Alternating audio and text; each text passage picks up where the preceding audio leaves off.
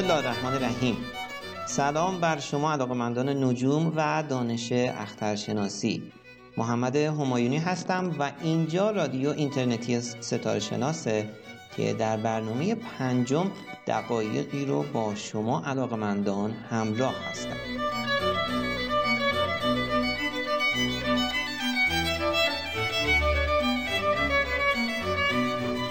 موضوعی رو که برای این قسمت از رادیو ستاره شناس انتخاب کردم ماه گرفتگی یا خصوف هست. این هم به مناسبت ماه گرفتگی کلی که ما در شامگاه چهارشنبه 11 بهمن 1396 می‌تونیم شاهدش باشیم و این ماه گرفتگی زیبا رو رصد و مشاهده بکنیم.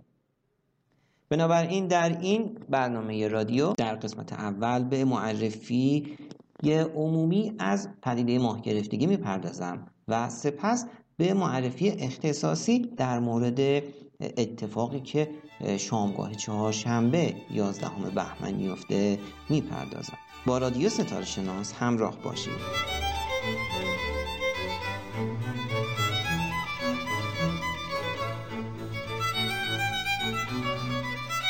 در مورد ماه گرفتگی اون چیزی که خودم در خاطرات کودکی می‌تونم جستجو بکنم و به یاد بیارم.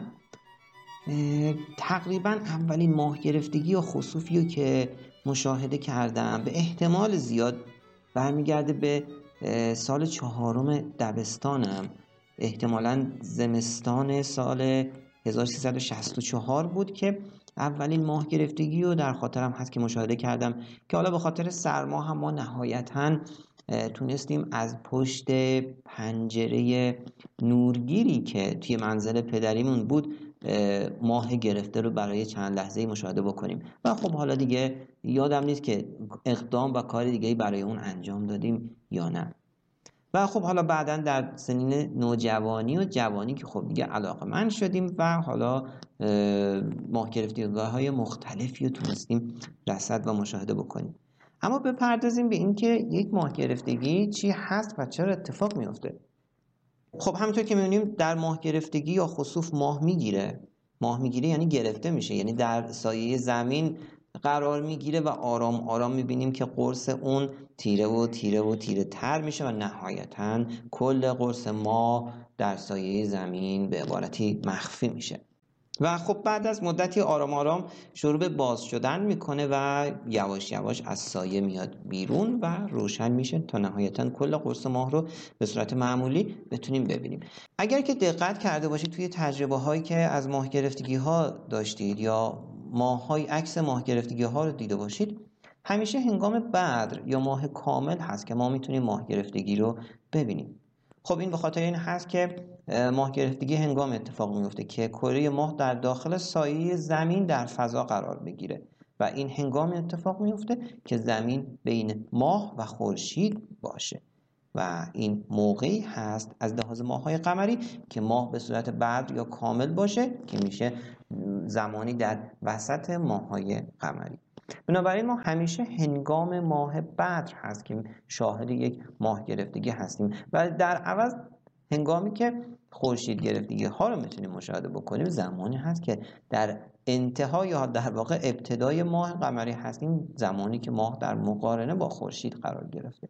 بنابراین باید شرایطی فراهم بشه تا کره ماه در فضا توی مسیری که به دور زمین میچرخه وارد سایه زمین بشه. اما سایه‌ای که زمین از خودش تولید می‌کنه توسط نور خورشید. به خاطر اینکه خورشید یک منبع نور گسترده هست در واقع به صورت یک قرص هست و وقتی که نورش به سطح یا به اطراف کره زمین می‌خوره باعث میشه که در پشت زمین یک حالت مخروط شکل از یک سایه مرکزی که توسط یک نیم سایه احاطه شده ایجاد بشه.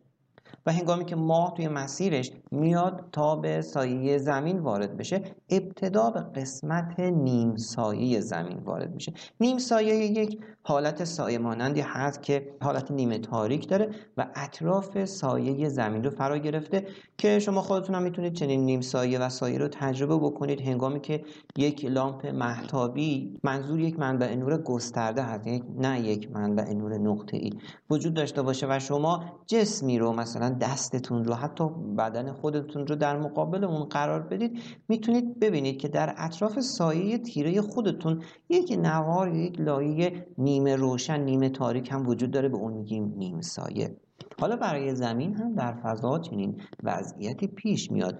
زمین خودش یک کره هست. بنابراین سایه‌ای که از اون تشکیل میشه حالت حجمی که داره یک مخروط هست. و اطراف این مخروط رو اون نیم سایه فرا گرفته. بنابراین ماه هنگامی که وارد می‌خواد به سایه زمین وارد بشه ابتدا وارد نیم سایه میشه. و این ورود به نیم سایه زمین باعث میشه که کمی از روشنی ماه کاسته بشه و هنوز ماه تاریک نشده و هیچ قسمتی از اون وارد تاریکی سایه زمین نشده. و بعد ماه میاد حرکت می‌کنه به حرکت خودش توی مسیرش ادامه میده تا به لبه سایه زمین می‌رسه و این اولین زمانی هست که ما می‌بینیم که یک گوشه ماه شروع به تاریک شدن می‌کنه که این در واقع زمان آغاز آغاز ماه گرفتگی جزئی حساب میشه که خب دیگه آرام آرام می‌بینیم که قرص ماه شروع می‌کنه به تیره شدن و تیره تر و تیره تر شدن تا نهایتا پس از زمانی کمتر از یک ساعت کل قرص ماه وارد سایه زمین میشه. و هنگامی که وارد سایه میشه دیگه کل قرص ماه گرفته میشه و ما اون رو به رنگ قرمز تیره یا حالا بعضا قهوه‌ای و عموما معروف هست به رنگ مسی ما می‌تونیم قرص ماه رو مشاهده بکنیم. حدودا کمتر از دو ساعتی طول می‌کشه تا ماه عرض سایه زمین رو طی بکنه.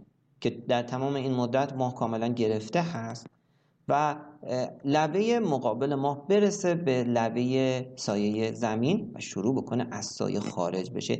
این زمانی هست که ما می‌بینیم یه گوشه مقابل ماه شروع به باز شدن می‌کنه شروع به روشن شدن می‌کنه و آرام آرام در زمانی که معمولا کمتر از یک ساعت طول می‌کشه دوباره ماه از سایه زمین خارج میشه و وارد نیم سایه میشه. دوباره وقتی وارد نیم سایه قرار گرفت ما می‌بینیم که اندکی ماه روشنایی کمتری داره و وقتی کاملا از نیم سایه هم خارج شد نورانیت و روشنی ما به حالت اولیه و معمولی خودش برمیگرده و ماه کاملا به اصطلاح باز میشه.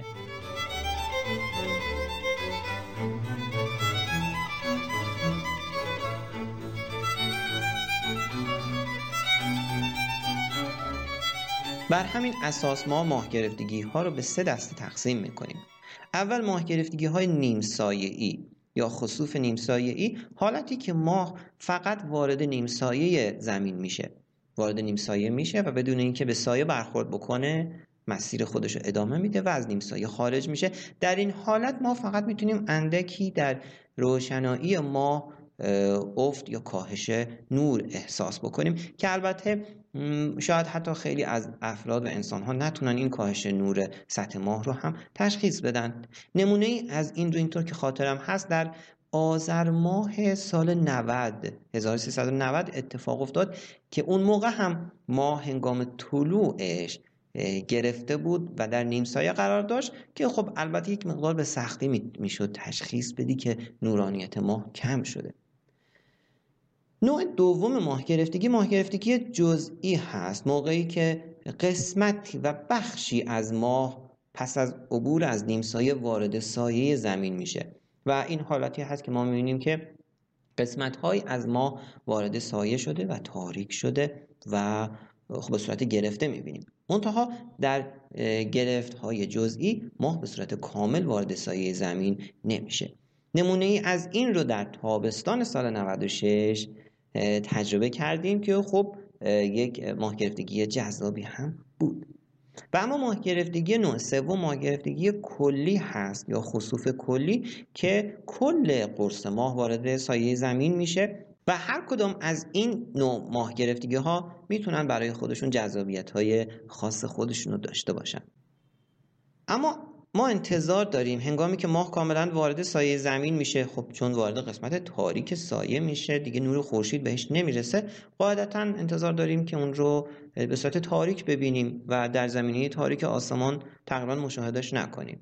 ولی عکس هایی که از ماه گرفتگی های کامل مشاهده کردید یا حالا خودتون شخصا تجربه دیدن ماه گرفتگی کامل رو داشتید نشون میده که ماه ماه گرفته شده به صورت کامل تاریک تاریک هم نیست. در واقع همونطور که گفتیم یک تهرنگ قرمز تیره یا قهوه‌ای یا رنگ مسی در سطح ماه می‌تونیم مشاهده بکنیم که علت اون برمیگرده به پراکندگی و پخش شدن نور خورشید توسط جو زمین. نور خورشید وقتی که به جو زمین می‌رسه طول موجهای کوتاهتر خودش رو در جو زمین پراکنده می‌کنه به خاطر وجود ذرات و مولکول های گازهایی که در داخل جو وجود دارن. این مولکول ها اتم ها و ذراتی که در جو زمین هستن باعث میشه که طول موجهای کوتاهتر بیشتر پراکنده بشن. که طول موجهای کوتاهتر میشن رنگ های آبی و بنفش. و به همین علت هم هست که ما در طول روز آسمان رو به رنگ آبی می‌بینیم. و در عوض طول موجهای بلندتر که رنگ های قرمز و نزدیک قرمز میشن از جو زمین می‌تونن عبور بکنن و پخش بشن. و نهایتا همین طول موجهای قرمز هستند که توسط جو زمین به خارج از جو زمین پراکنده و پخش میشن. مقداری از این پرتوهای پراکنده و پخش شده و شکسته شده وارد سایه زمین میشن و نهایتا خودشون رو به سطح ماه میرسونن و چون که اینها طول موج قالبشون قرمز هست و مقدارشون هم کم هست سطح ماه رو به رنگ قرمز خفیف و قرمز تیره می‌تونیم مشاهده بکنیم. که خب البته اینکه این قرمزی به چه سمتی متمایل بشه خیلی وابسته هست به پاک بودن جو زمین ابری بودن قسمت های زیادی از جو زمین یا حتی وجود ذرات معلق در جو ناشی از هم آلودگی های که انسان ها ایجاد می‌کنن و حتی ناشی از آتش سوزی هایی که ممکنه در جنگل های وسیع سطح کره زمین ایجاد شده باشه یا آتش فشان ها که وجود این ذرات باعث میشه که رنگ ماه گرفته شده به صورت کامل رو به قرمزهای مختلف مشاهده بکنیم. خب این تقریبا قصه ماه گرفتگی هست و به این صورت هست که ما ماه گرفتگی رو مشاهده می‌کنیم و اتفاق میفته اما خب در گذشته که دانش صحیح و کاملی از این پدیده نبوده همانند خورشید گرفتگی و حتی ظهور دنبال دارها ماه گرفتگی ها رو منشأ آثار و اتفاقات خاص و مهمی رو می‌دونستند که خب مقداری هم خرافات و عقاید مختلفی باهاش مخلوط می شده و می‌تونسته بر روی افکار و اعتقادات مردم نتایج زیادی رو داشته باشه. و خب ما می‌دونیم که الان یک پدیده کاملا طبیعی و ساده هست که می‌تونه همیشه اتفاق بیفته. حالا ممکنه این سوال براتون پیش بیاد که چرا ما در وسط هر ماه قمری شاهد ماه گرفتگی نیستیم؟ و خب به ندرت اتفاق میفته ماه گرفتگی ها و مشاهده اونها. در واقع دلیلش این هست. ماه توی یک مداری به دور زمین میچرخه که صفحه این مدار نسبت به صفحه مداری زمین به دور خورشید یک انحراف پنج درجه ای داره و همین باعث میشه که در عموم مدارهایی که ماه به دور زمین میگرده ماه از بالا یا پایین مخروط سایه زمین عبور بکنه و به عبارت دیگه نتونه خود وارد سایه زمین بشه. و خب موارد خاصی هست که حالا بر اساس محاسبات مشخص میشه که ماه می‌تونه وارد سایه بشه و ما شاهد یک ماه گرفتگی باشیم. برای خورشید گرفتگی هم همین مسئله وجود داره و خب البته شرایط دیگه هم هست که مربوط به طول سایه ماه هست که بتونه به زمین برسه یا نرسه. که اون رو در برنامه مخصوص به خورشید گرفتگی توضیح میدیم انشاءالله. خب حالا توی قسمت بعدی این برنامه رادیو ستاره شناس میریم به سراغ ماه گرفتگی چهارشنبه 11 بهمن.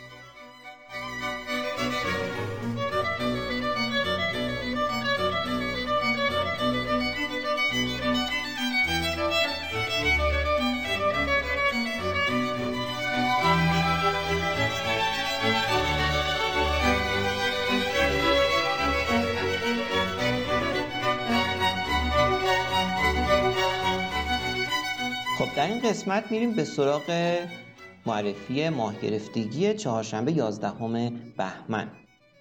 متاسفانه این ماه گرفتگی مراحلش از عصر روز چهارشنبه شروع میشه و تقریبا نیمی از مراحل ماه گرفتگی طی شدند که تازه در سرزمین ایران ماه طلوع می‌کنه. به خاطر همین ما تقریبا نمی‌تونیم نصف یا حتی بیشتر از نصف مراحل ماه گرفتگی رو مشاهده بکنیم.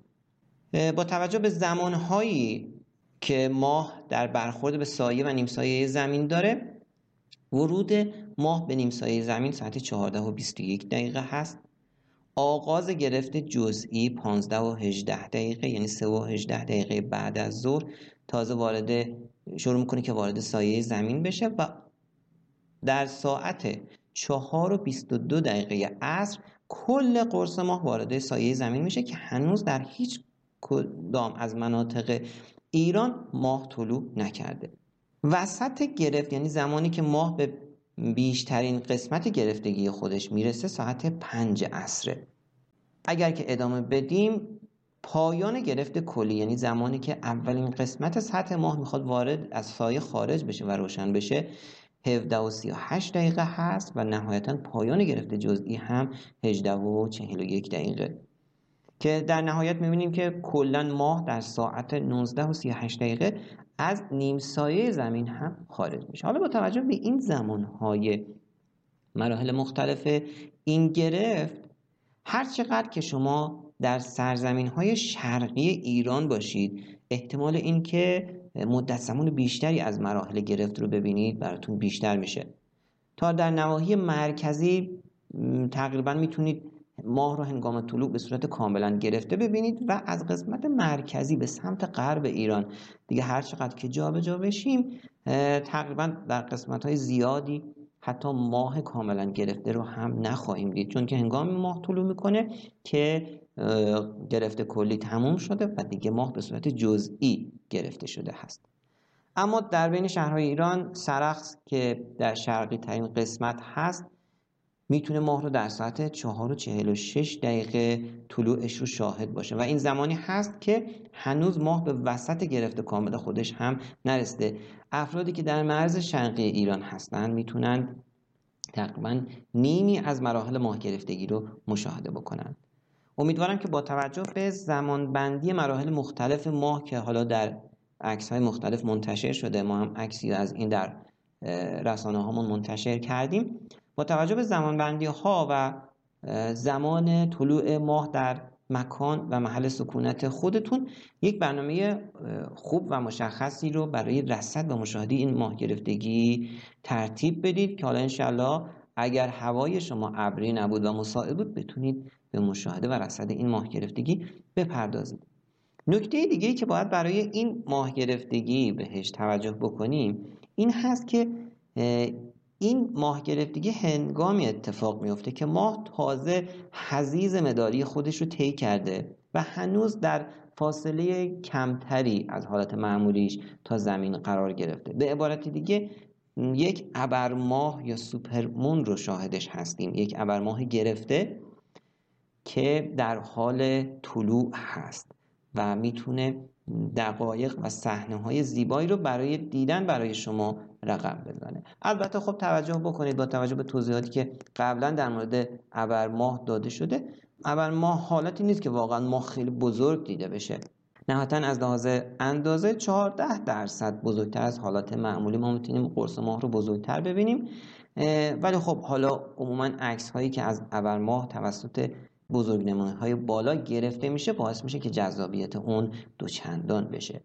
امیدوارم که فرصت بکنید و از این پدیده زیبا از دیدن اون لذت ببرید. و اگر که دوست دارید که برنامه رصدی مشخصی برای اون ترتیب بدید بتونید با مقداری هماهنگی و برنامه ریزی زمانهای مختلفی که برای این گرفت وجود داره پایان گرفت کلی پایان گرفت جزئی و گرفت نیم سایری رو رصد و ثبت بکنید و این خصوف رو یکی از رصدهای به یاد ماندنی برای خودتون رقم بزنید. دوستان و همراهان عزیز توصیه می‌کنم که ستاره شناس شوید و این جهان رو مکانی زیباتر برای زندگی ببینید.